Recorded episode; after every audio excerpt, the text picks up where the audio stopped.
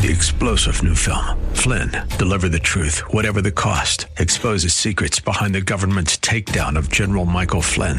Flynn knew what the intel world had been up to. He ordered the first audit of the use of contractors. This set off alarm bells. He told the truth. He was the most dangerous person for Donald Trump to hire. They had to get rid of Flynn.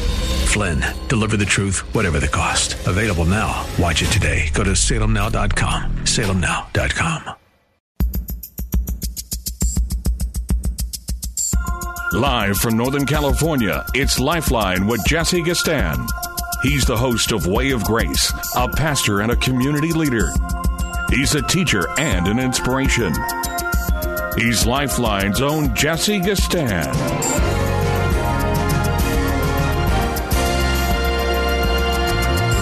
And the time is 5.05 on the Monday edition of Lifeline.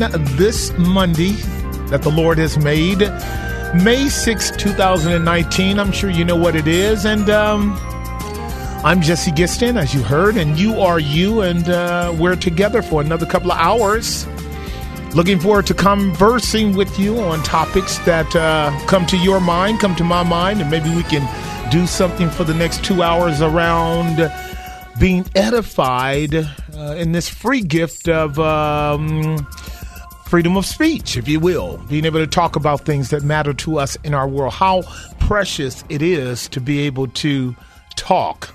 I was thinking uh, about 30 minutes ago before I came into the studio about um, the chatter that goes on in our world, the, the dialogue, the conversations, the um, the way in which people interact and engage, and the bulk of conversation, the bulk of chatter, the bulk of dialogue, the bulk of communication on the part of our secular world as I as I listen every day to try to keep my finger on the pulse of what's going on is horizontal in nature. What I mean by that is you're listening largely to local news or national news or international news. You're listening to politics. You're listening to maybe economics. You're listening to uh, social programs. You're dealing with maybe uh, global warming. You may be dealing with uh, something even uh, maybe even more personal, like uh, medical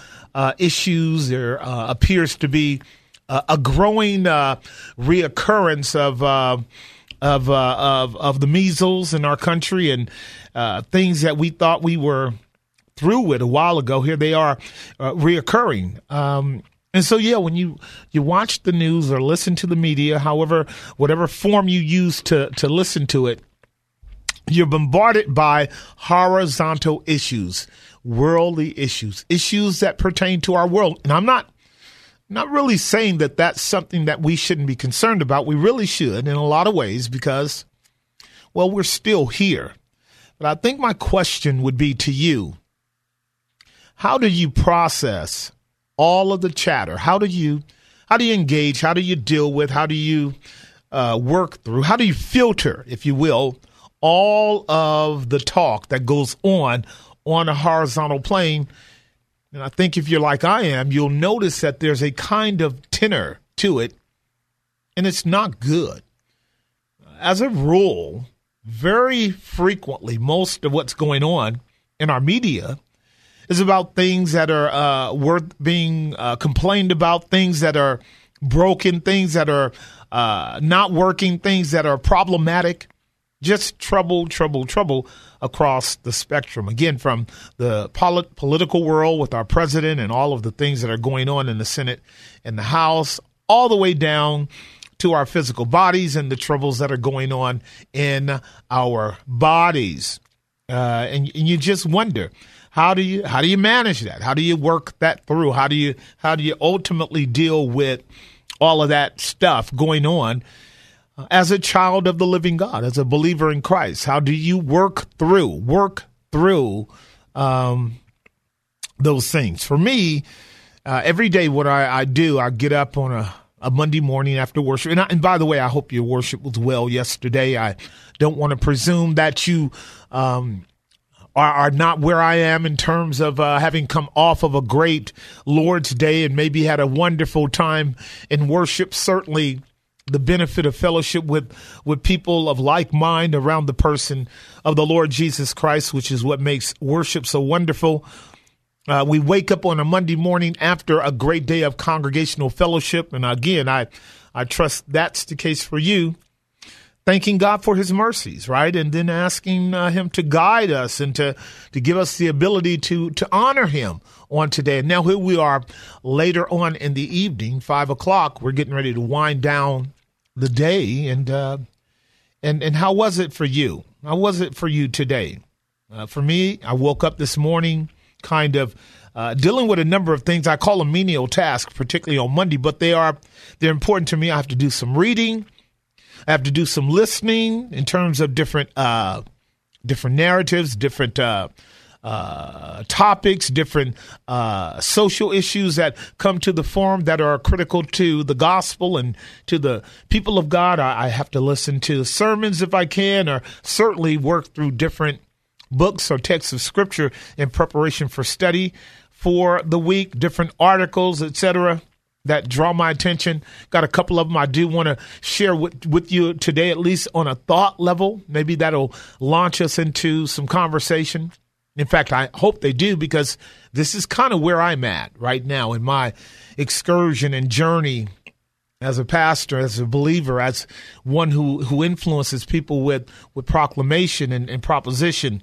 Um, I'm always thinking about where I am in my relationship to God in Christ in the spirit of the living God and and and what my present privileges and responsibilities and callings are to be as a child of God at this time. So I'm always thinking about how my vertical relationship with God should manifest itself on a daily level so that I can I can influence people. And, I would probably say on a theological level, I am I'm very much concerned with a vital union with Jesus Christ and the work of sanctification, as you know the term, having a significant impact on my life so that every day I am able to actually see the world the way God would want me to see the world. But not just see it, sense it, understand what's going on in the world that God made, of which I am a integral part of it, both on the horizontal as well as on the spiritual. I want to sense it. I want to know what are the vital and important elements of our world for the believer today. How do we engage our world today in a way that is effective, effective, effective? Uh, by which we can impact our world for good. I think really, my friends, if you're you're listening to me, the way that's done is by making sure that you and I have a, a, a I mean, a healthy, I mean, a, a robust, growing walk with God, so that what people get from you and me in terms of uh, God's providence to let us enter into their lives and and and, and they us uh, is something of uh, a divine encounter. Don't want to sound too spooky with that, but I mean, if you and I are right, when when a person is given a moment to pause and to engage us, if we're right, if we're in the right place, if we're in the right space, if we're doing what we are exhorted to do, um, set your affection on things above, where Christ is seated at the right hand of God. And, and, and since you and I have been risen together with Christ, that is our indicative state as born again believers. Set your affection on things above where Christ is, so that when men and women engage you, what they get is a portal into heaven, at least for a moment and they realize that there's more to life than they hear in the media, than they hear in terms of politics and economics and social issues and, and the drudgeries of life. And yes, even the painful issues of uh, of uh, terrorist attacks and and uh, uh, killings that take place on the part of deranged human beings who do not know how to reconcile a good and glorious and sovereign and righteous God and a uh, a broken, sinful, uh, depraved, uh, and dark and evil world. Don't know how to do it, and therefore, out of frustration, take up arms to try to better the matter, only making things worse. Uh, that's not your call. It's not my call. We're called to be people of peace. We're called to be people of righteousness. And we're called to the ministry of reconciliation, whatever that might, whatever that might mean for you in the moment. Uh, that's what we're called to. But if that's going to happen, I, I, think you would agree, and we'll get a chance over the next hour and 45 minutes to um, to test this theory that if I'm going to make an impact in people's lives in a significant way, it's going to have to be because I actually drink deeply of the well of grace and engage God in the person of Christ and by his spirit at a profound enough level that my thoughts and my affections and my heart and therefore my conversation is ready to actually engage people on substantial matters, matters that really do matter. Now, when I come to this forum here, when I'm able to uh, exercise the privilege of talking to you for two hours every Monday, um, I'm talking to a particularly narrow audience. Not to say that there aren't there aren't unbelievers out there that are listening. That's certainly true. But as a rule, what I'm talking to here, because this is a Christian radio ministry, I'm talking to professing believers. You are professing believers. And therefore, there's a, a certain set of assumptions by which you operate. You are uh, presumably a believer in Christ. You are presumably a person who actually embraces the Bible as the Word of God. So when you listen to me, I don't sound like the grading of fingernails on the chalkboard simply because I really do strive to be biblical. Uh, and therefore, uh, we, we try to go away from Mondays uh, with a level of insight and edification that is uh, worthy of uh, of glorifying God. I got an article here. I'm going to read this before the break. I want to read it and kind of let this be a thought for you. So one of the areas I'm really thinking about as we are working through for our New Year's theme here at Grace, and you guys often my audience is made captive to a lot of uh, our agenda at GBC, uh, is the issue of integrity integrity. The idea of integrity is to be whole, is to be complete, is to walk with a level of harmony and unity and coherence, comprehensiveness. Uh, it's the idea of uh, being true and faithful and consistent. Uh, integrity has everything to do with a process by which one strives by the grace of God, God working in them, particularly in the context of a believer, to walk in harmony with God and therefore in harmony with ourselves. Integrity then would, would take on the whole task, really, of what the gospel is. The gospel comes to you and me in the integrity of God's purposes and promises. Its power converts us by the integrity of the person and work of Jesus Christ, now being imparted to us by his death, burial, resurrection, ascension, and sending the Holy Ghost. Now that you're a new creature in Christ, integrity is working to make you whole personally as you are whole positionally. So that sanctification in your life and mine is a journey of integrity. Proverbs 11, 3 says it like this The integrity of the upright shall guide them. When you think about that, we think about the, the life that you and I are living every day, every hour, every minute, every second. If God is working in us the will and the do of his, his good pleasure, and he is, if we're his, then this word integrity does matter to you because where integrity is not operating in us, we are in a state of brokenness. We're in a state of uh, chaos, a lack of coherence, a lack of clarity, a lack of unity, a lack of uh, coherence, a lack of soundness. You're going to hear me use that term a little bit today. Uh, and where there's a lack of soundness, coherence, unity, harmony, oneness with God, and, and therefore a, a sense of a good conscience uh, by the resurrection of Christ from the dead and our ability to walk in Him in the light, uh, where that's absent, you and I are struggling. And one of the areas that are clear indicators that we are struggling is in our emotions. I'm reading an article that's called Your Emotions aren't the most or least important thing about you. Your emotions aren't the most or least important things about you. When I saw the title, I thought that was pretty pithy. I mean, often because we are given to extremes, we will say our emotions are nothing. They don't mean anything. They they they shouldn't uh, you know, be even factored into the equation of how I work, who I am, what my identity is, and, and what are those particular attributes and uh, predications that make up me. Well, that's a lie. You know that. That's not true.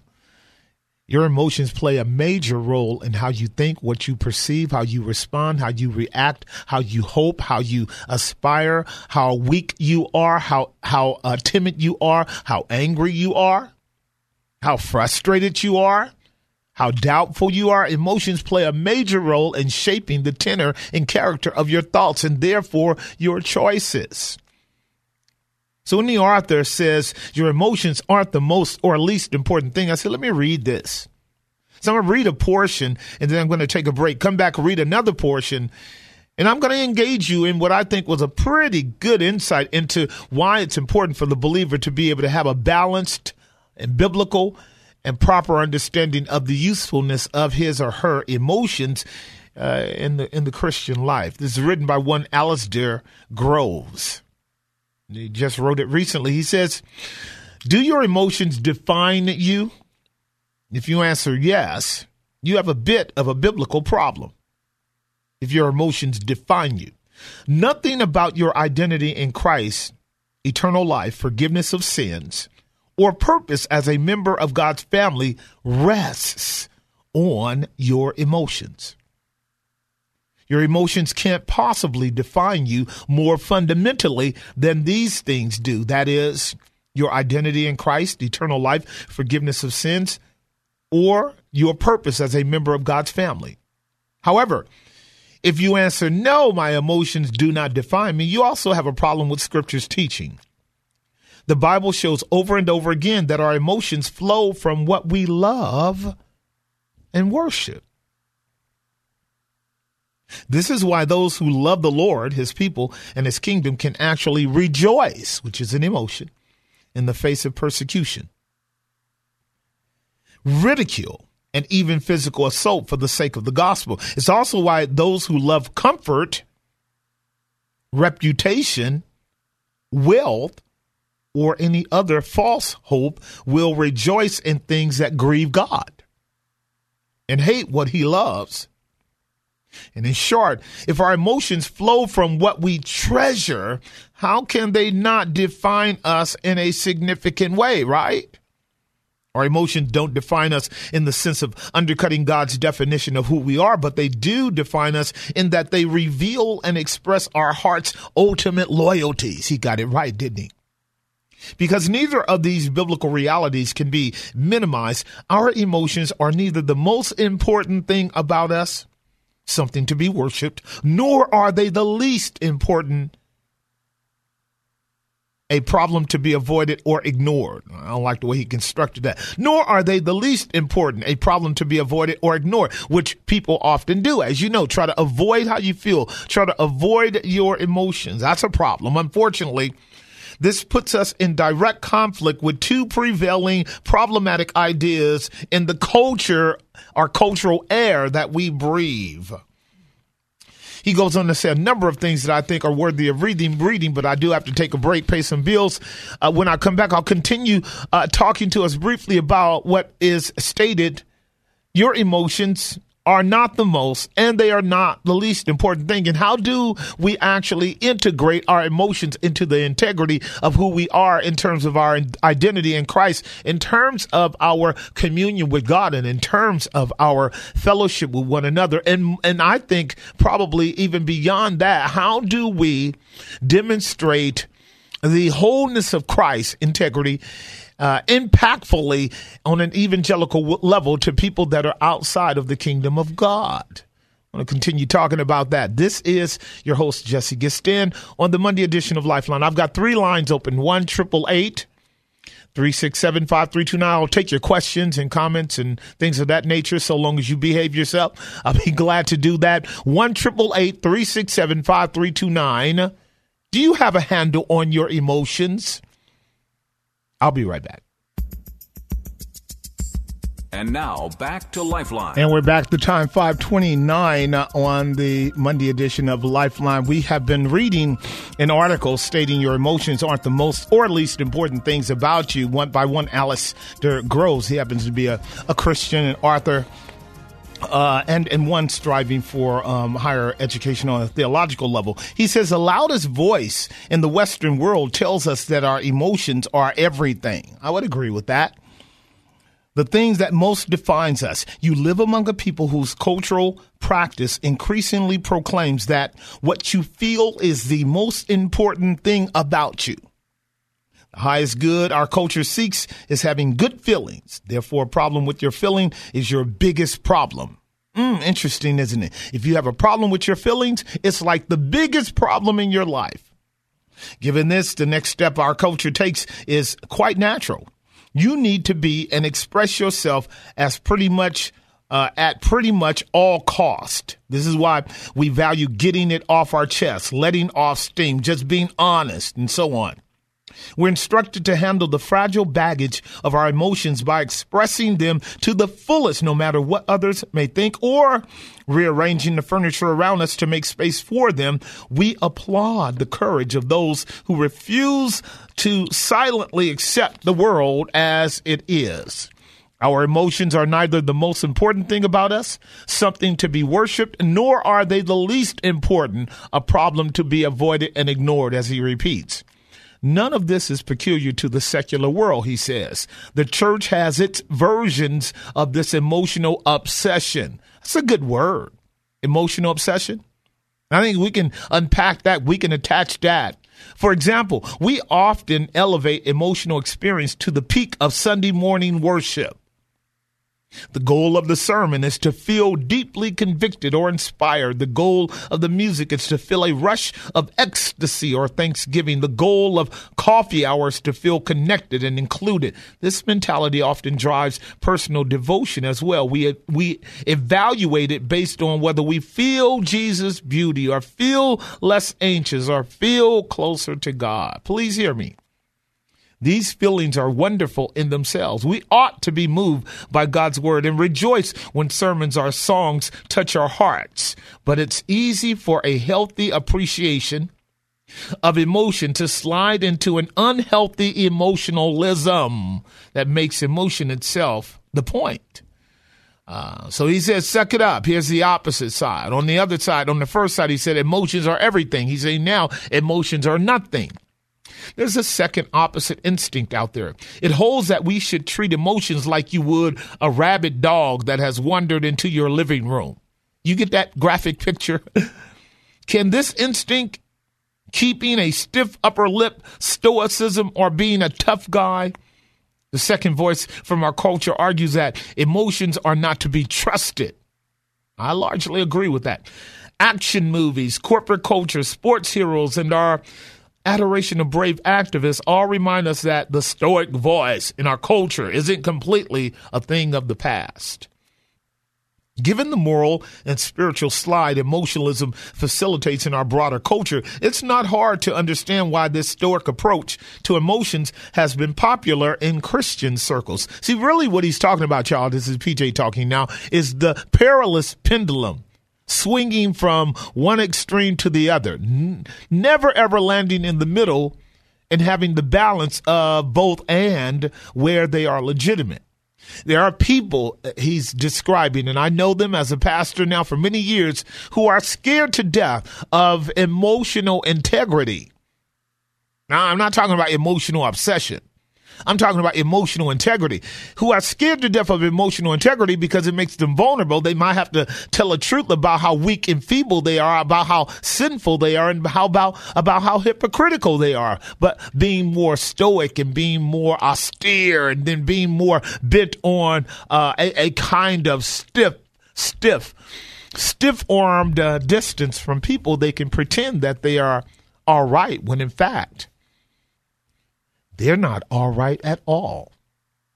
And when you when you enlarge this to a local congregation, let me just kind of expand on that. And I'd be glad to hear from you on this topic. What if you have a congregation of 100 people? Uh, and boy, if you have more, that's a problem too. But let's say you have a congregation of 100 people who don't have a real healthy biblical balance on the integrity of emotion. Let's call it emotional integrity. And they got issues. And I mean, you know, real issues.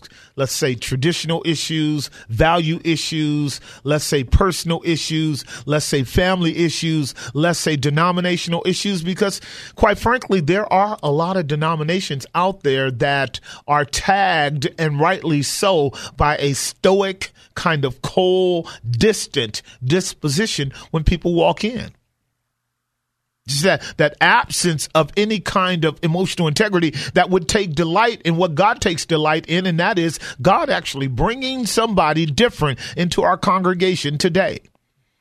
One of the things that I, I, I, remember years ago when we first started Grace and I first started off in the ministry with a small congregation of about 25 or 35 people. And when uh, new people would come in, the the handful of people that are were a part of us were not ready to embrace them. They didn't know what to do with people that weren't like them. And and there was a very clear disconnect between our little flock and, and that family or that individual or that weird brother that came in. And I had to intentionally engage in dialogue and conversation about the biblical model of the kingdom of God being one of a welcoming while discerning disposition on the part of those that came in.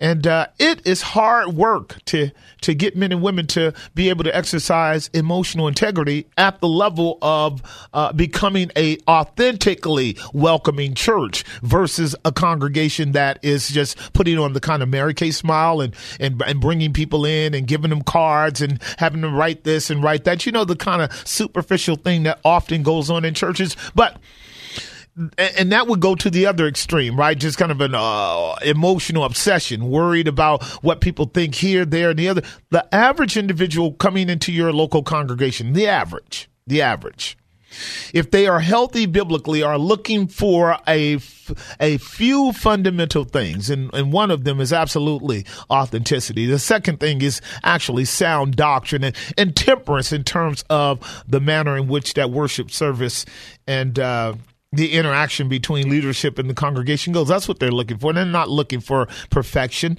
But what our author is saying is that you have the category that says emotions are nothing. That's the second group that he says. He says, given the moral and spiritual slide emotionalism facilitates in our broader culture, it's not hard to understand why this stoic approach to emotions has been popular in Christian circles. The experience of a woman I know captures this problem all too well. She lost three children in three years. Wow. While many in her church expressed sorrow and compassion, she still felt pressure to be in church the next Sunday with a smile so everyone could see how good God is when life is hard. Was she exaggerating the attitude others had? Perhaps. I hope so. But even if she heard an exaggerated version, the underlying mentality is all too common. We must carve out room in our theology for, watch this now, godly sadness, godly fear, godly anger, godly guilt, godly shame, godly dismay, and the like. That's good, isn't it? I, I got to take another break. Got to pay some bills. Three lines open: one triple eight three six seven five three two nine. What are we talking about? If you just dropped in, I, I can kind of put it in a, a, another category. It's called emotional integrity, particularly for the people of God in the context of our walk and witness, both in the church and outside of the church. The article is written by one Alasdair Groves, and he states your emotions aren't the most or least important thing about you. And we want to learn a little bit more about that, and then we'll engage in conversation with yours truly on the Monday edition of Lifeline. Three lines open one triple eight three six seven five three two nine. Do you have a handle on your emotions? Do you struggle with them? Would you like to talk about it? One triple eight three six seven five three two nine. I'll be right back. And now back to Lifeline. All right, we're back. The time five forty two on the mon- mon- uh, Monday edition of Lifeline. Let me. Uh, I'm gonna pull. I'm. I got two lines open. By the way, if you want to call in one triple eight three six seven five three two nine one triple eight. 3675329. Those of you who are online already on the phone line, just hold on. Let me get through the third part of our um, our author's article. Your emotions aren't the most or least important things. And I'm raising the question love to hear you. Um, talk about the struggle that you have with them or how you have uh, been able to, by the grace of God and the mystery of maturity in Christ, get a handle on your emotions because they're there. You can act like they don't exist or you can over depend upon them and they will both have a tendency to wreck us. And as I stated before the break, there's a pathology in our churches. And this is where leadership has to be very careful. There's a pathology in our churches where, um, uh, you know, whatever, uh, frequently a denomination will have a tenor or a character, a, a kind of uh, persona. Um, uh, an image. And when people go to those churches, uh, depending on how influenced the leadership is upon the church in terms of a kind of package style, particular denominations operate out of, operate out of, you can know what you're going to get. Um, I, I, again, I remember years ago traversing the nation and preaching in different congregations, small ones, larger ones, and always um, always aware of when I went into a smaller congregation, the fear they would have largely or kind of apprehension, particularly if I went into non black churches, being an African American, how difficult it was to, um, experience just just an authentic expression of welcome and warmth. Uh, and interestingly enough, a lot of that was mostly in your Bible Belt and on the East Coast, not so much East Coast, but in the South. Uh, but eh, but in California, I didn't have a whole lot of that. But every now and then, I run across certain congregations, and denominations that do not demonstrate a, a real healthy, what I would call emotional emotional integrity. Uh, and, and, our author is calling us to task on that. He says um, that uh, I have personally experienced the blessing of being in a church amid grief.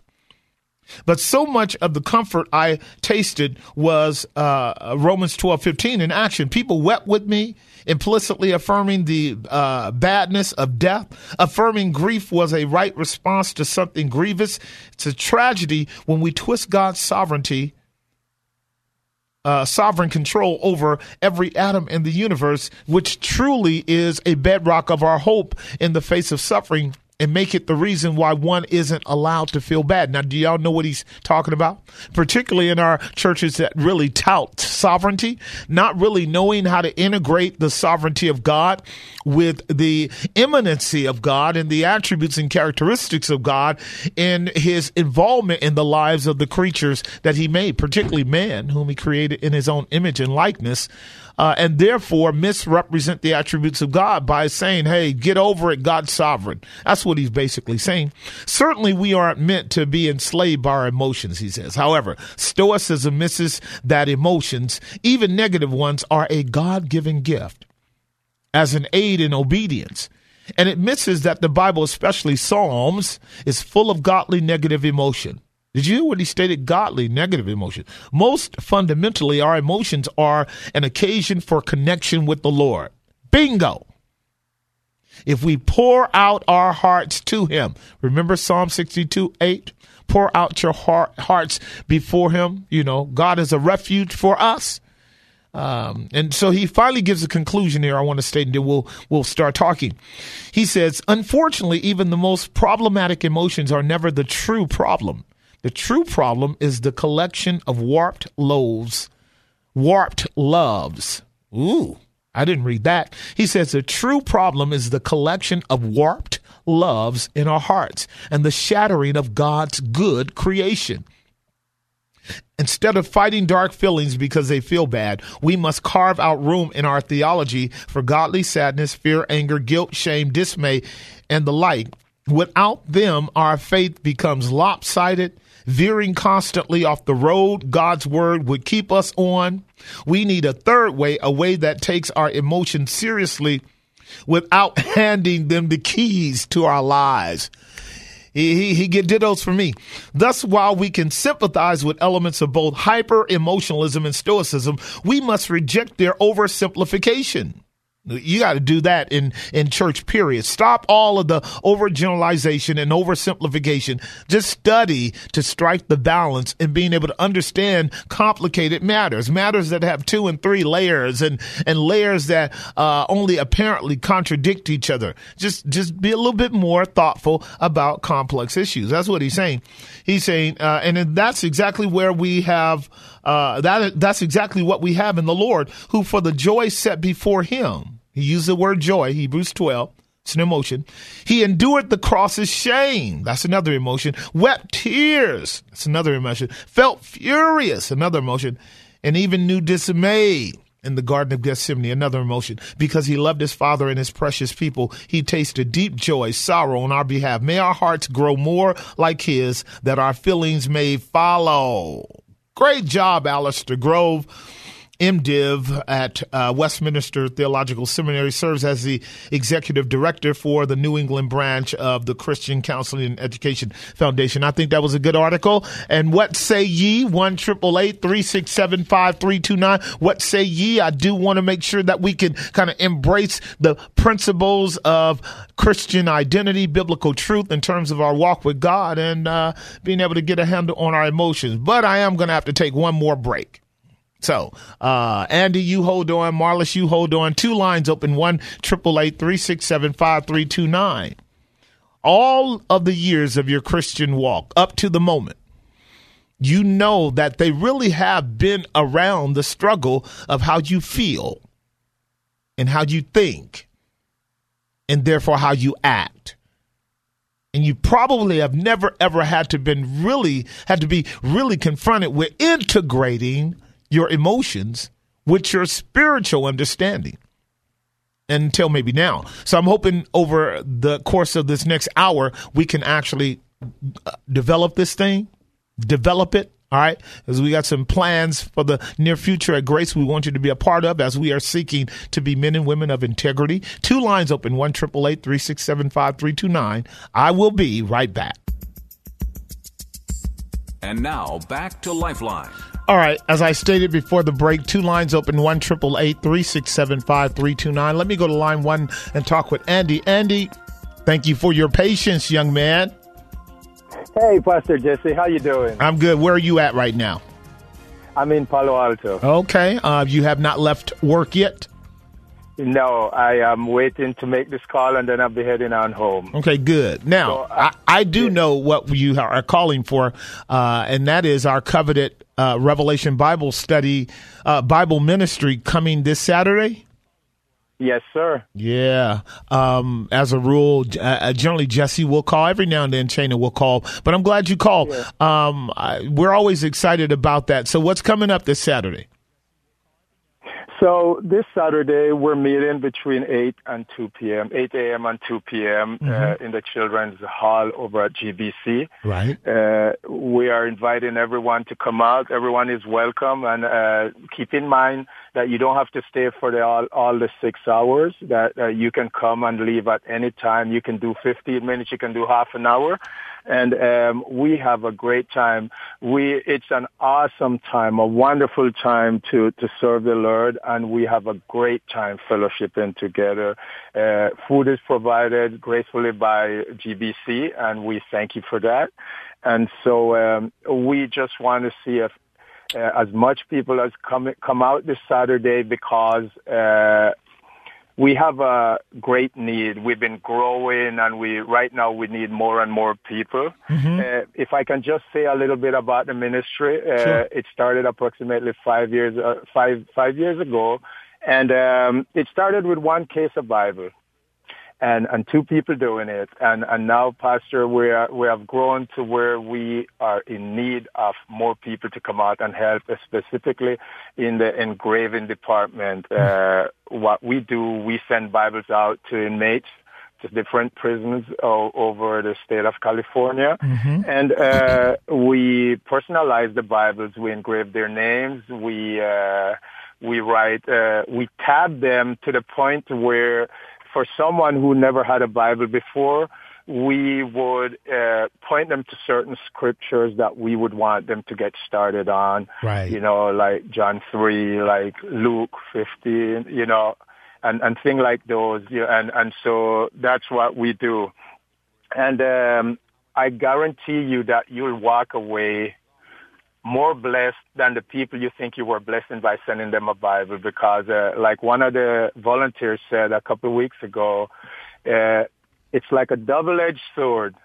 You come in trying to bless someone by helping sending a Bible out to them, but when we read the testimonies of these people that are in prison and you hear the zeal and the hunger for God's word, you can't help but realize that uh, where you are and with your freedom and realize how you, the, the need to grow closer and closer to God and that these people that are in prison, Pastor, you don't hear a word of remorse or anything. In fact, they are just anxious to get the word.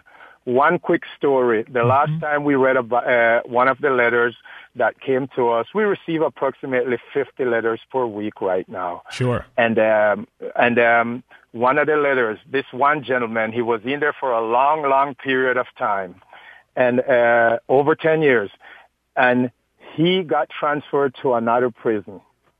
And in his letter, he said when he reached among his possession, his Bible didn't make it with him, wasn't mm-hmm. transferred with him. Right. And in his letter, he specifically said, I felt alone.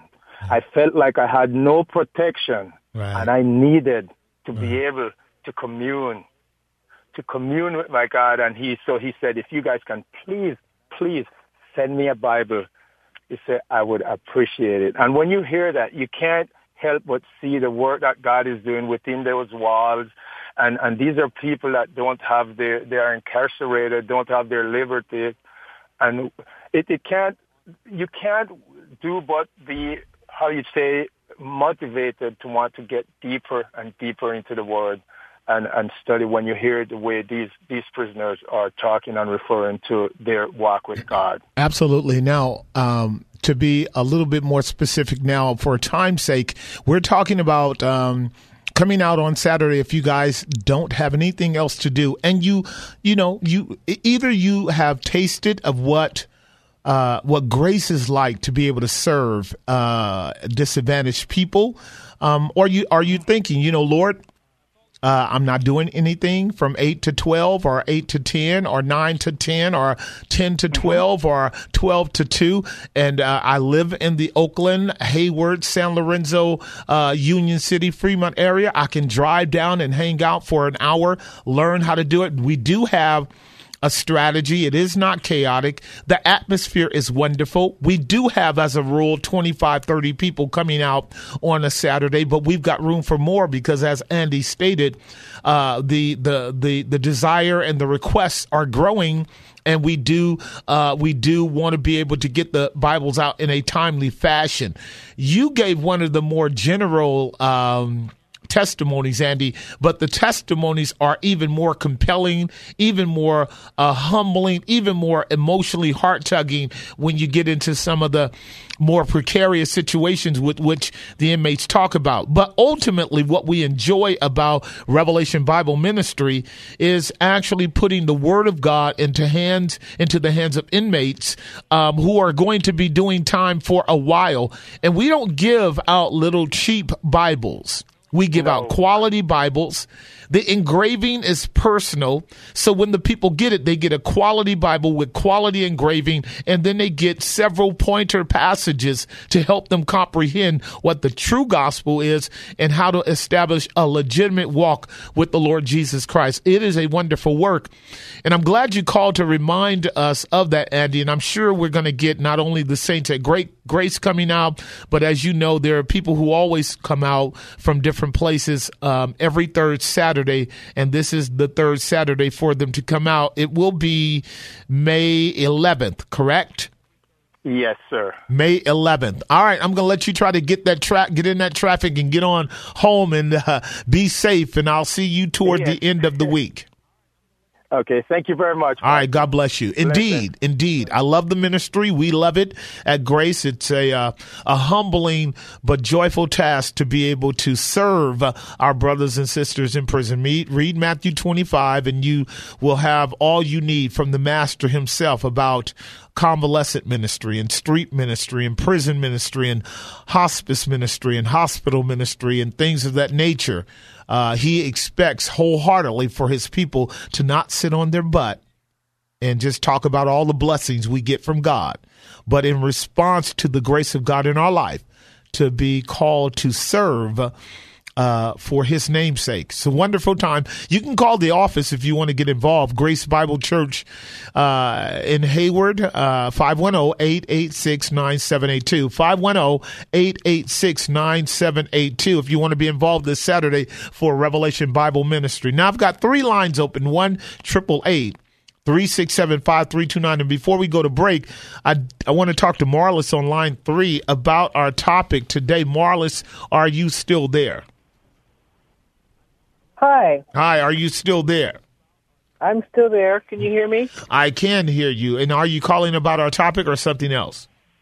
About the topic. Okay. All right. So we're talking to our audience about uh, the uh, precarious nature of our emotions and how uh, sometimes they get the best of us, and and uh, sometimes we we can uh, regulate them. Uh, but it's a very it's a very challenging issue, I think, for the for for the body of Christ. A part of it is theological. The other part is, in my opinion, uh, sociological. The other part is, um, is is personal, psychological. So, in terms of what you heard, how do you want to contribute to our dialogue? I'd like to make a little statement about it. Okay. Well, first of all, I'd say that the more a person knows about grace, the more they'll be led away from uh, falling for lies about emotions, and the less they will be hoodwinked and guilt tripped about their own emotions from others who cannot handle real emotions. Okay.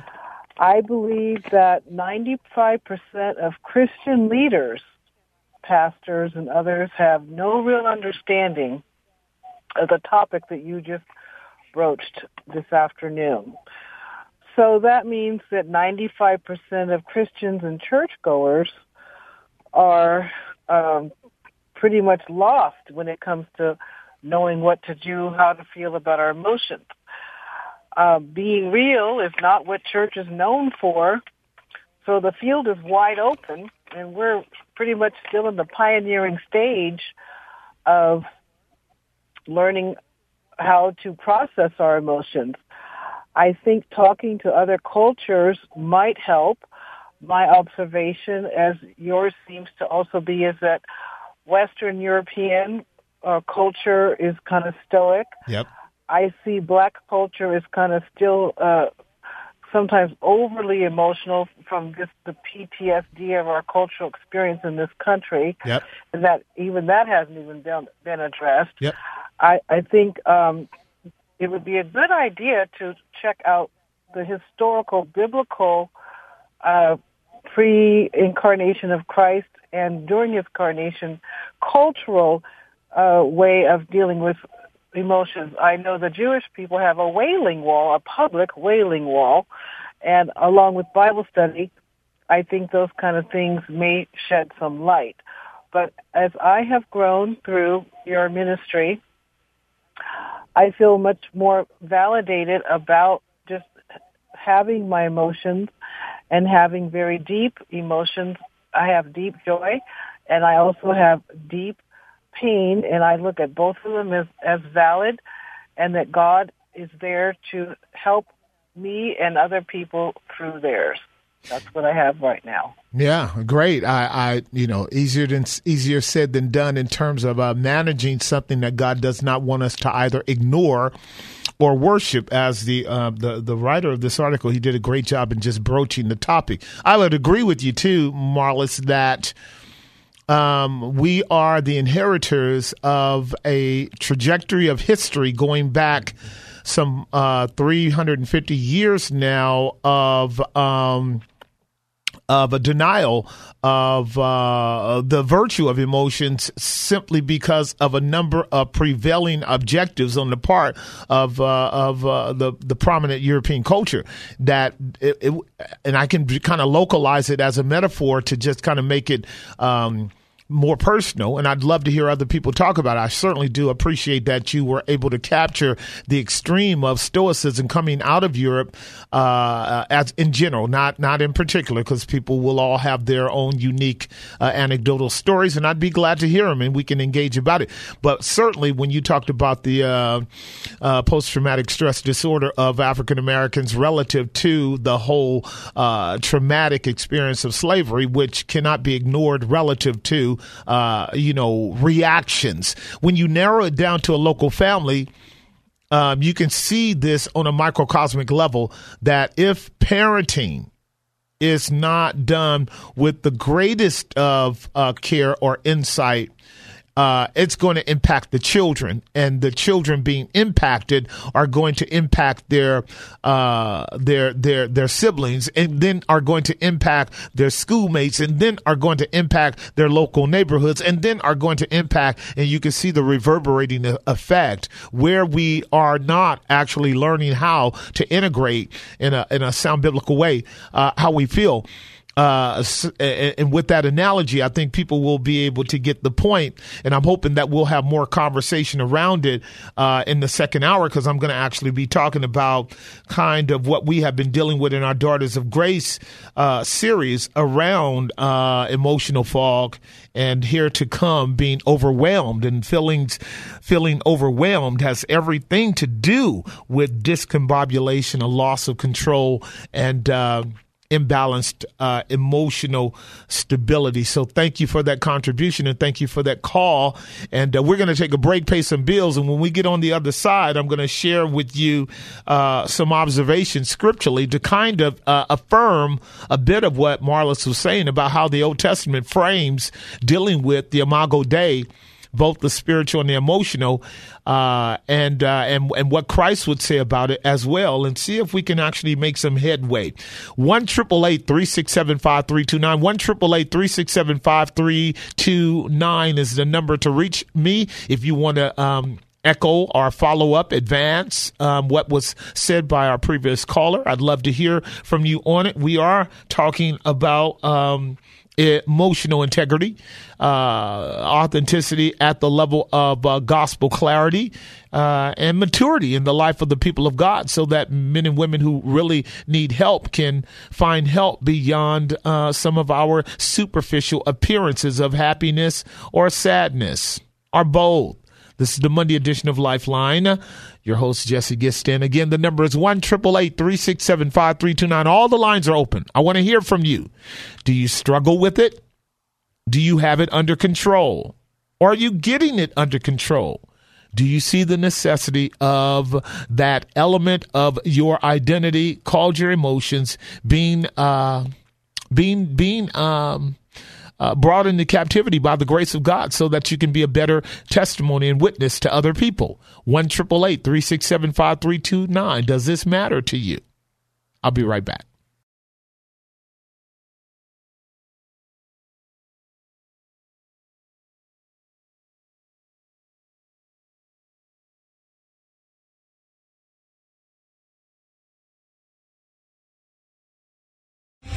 Three star general Michael J. Flynn, head of the Pentagon Intelligence Agency, knew all the government's dirty secrets. He was one of the most respected generals in the military. Flynn knew what the intel world had been up to, he understood its funding. He ordered the first audit of the use of contractors. This set off alarm bells. The explosive new documentary, Flynn, Deliver the Truth, Whatever the Cost, uncovers the facts behind this scandal. Flynn told the truth. He was the most dangerous person for Donald Trump to hire. I find out the worst enemy that I'm going to face in my life is right here in America. They took my assessment and they wanted me to change it. And I was like, I'm not changing it. They had to get rid of Flynn with in depth interviews, archival footage, and never before seen personal records of the man behind the headlines. I just felt like I was drowning. Flynn, deliver the truth, whatever the cost. Available now. Watch it today. Go to salemnow.com. Salemnow.com.